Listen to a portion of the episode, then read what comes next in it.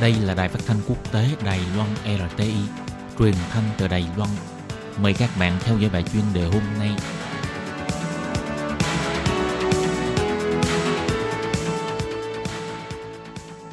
Lê Phương xin chào các bạn, các bạn thân mến. Hoan nghênh các bạn theo dõi bài chuyên đề hôm nay qua bài viết Suy ngẫm về việc Trung Quốc cấm công dân du lịch từ Túc sang Đài Loan.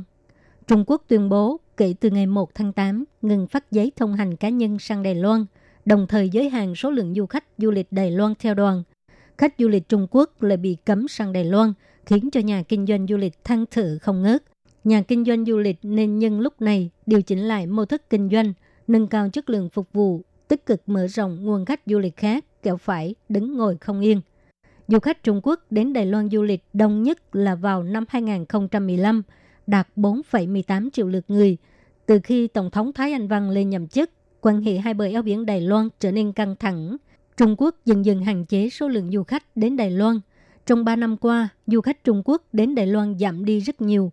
Năm đầu là giảm 670.000 lượt người, năm thứ hai giảm 1,45 triệu lượt người và năm thứ ba giảm 1,49 triệu lượt người. Giảm dần theo hàng năm, mãi cho đến khi Hàn Quốc du đắc cử thị trưởng thành phố Cao Hùng, du khách Trung Quốc mới tăng lên đôi chút. Do sức tiêu thụ khổng lồ, du khách Trung Quốc đã trở thành công cụ và con bài kiểm soát của chính quyền Trung Quốc. Năm 2017, vì Hàn Quốc triển khai hệ thống tên lửa THAAD, cho nên Trung Quốc không cho phép công dân đi du lịch Hàn Quốc. Lần này, chính quyền Trung Quốc cấm công dân sang Đài Loan du lịch trước thời gian Đài Loan sắp diễn ra bầu cử tổng thống. Có nhiều hãng truyền thông quốc tế phân tích hành động này là để ảnh hưởng đến cuộc bầu cử tổng thống Đài Loan trong năm tới.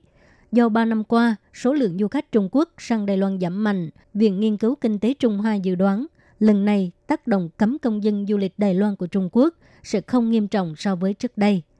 Vì chế độ hai bờ eo biển Đài Loan khác nhau, công dân Trung Quốc đi du lịch nước ngoài hoàn toàn bị kiểm soát bởi chính phủ. Người dân không thể tự mình chọn nơi mà mình muốn đi.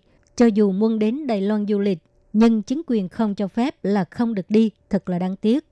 Kể từ năm 2003, Trung Quốc mở cửa công dân đi du lịch từ túc tại Hồng Kông, khiến cho một lượng lớn du khách Trung Quốc ập vào Hồng Kông.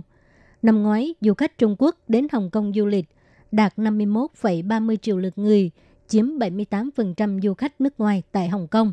Do Hồng Kông đất nhỏ, số lượng du khách Trung Quốc quá nhiều nên đã chiếm một số lượng lớn tài nguyên công cộng, gây sự phản đối của một số người dân Hồng Kông. Cho dù du khách Trung Quốc đem đến doanh thu du lịch khổng lồ, nhưng nếu vì vậy mà khiến cho chất lượng du lịch giảm xuống, thì đây cũng là điều mà người dân không muốn nhìn thấy. Du khách Trung Quốc không đến được Đài Loan là do chính quyền Trung Quốc quyết định. Nhà kinh doanh du lịch nên điều chỉnh lại mô thức thương mại, mở rộng nguồn khách, thoát khỏi sự cạnh tranh ác tính chất lượng thấp, đi theo hướng du lịch chủ đề chất lượng cao, phát triển du lịch sinh thái, nghệ thuật để cho du khách quốc tế có thể thông qua các tuyến du lịch chủ đề này làm quen với vẻ đẹp và thiên nhiên của Đài Loan, cùng để cho họ hiểu thêm về tình hình khó khăn trên quốc tế của Đài Loan, kéo gần khoảng cách giữa nhân dân hai bờ eo biển Đài Loan. Lễ hội nghệ thuật Ichigo Sumaji của Nhật Bản 3 năm tổ chức một lần, mời các nhà nghệ thuật quốc tế nổi tiếng đến vùng quê Nhật Bản sáng tác nghệ thuật tạo nên phong trào quốc tế. Những tác phẩm nghệ thuật kết hợp với yếu tố địa phương và quốc tế đã thành công thu hút du khách Âu Mỹ và Đông Nam Á đến tham quan. Du khách Trung Quốc lại một lần nữa không được đến Đài Loan du lịch. Sự giao lưu du lịch giữa hai bờ eo biển Đài Loan có thể sẽ trở về điểm khởi đầu của 11 năm trước. Lúc đó Trung Quốc chưa mở cửa, nhưng nhà kinh doanh du lịch vẫn có thể sinh tồn. Nhìn từ kinh nghiệm Hồng Kông, sau này nếu du khách Trung Quốc bỗng nhiên đến Đài Loan tăng gấp 10 lần, thì nhà kinh doanh du lịch Đài Loan có năng lực cung cấp sự phục vụ chất lượng cao để cho du khách Trung Quốc trải nghiệm nền văn hóa đa dạng và sự tự do dân chủ của Đài Loan hay không.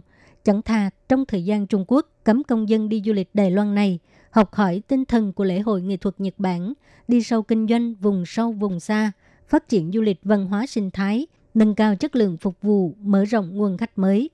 Các bạn thân mến, các bạn vừa theo dõi bài chân đề của Đài Phát thanh Quốc tế Đài Loan RTI qua bài viết suy ngẫm về việc Trung Quốc cấm công dân du lịch từ Túc sang Đài Loan. Do Lê Phương thực hiện, xin cảm ơn các bạn đã quan tâm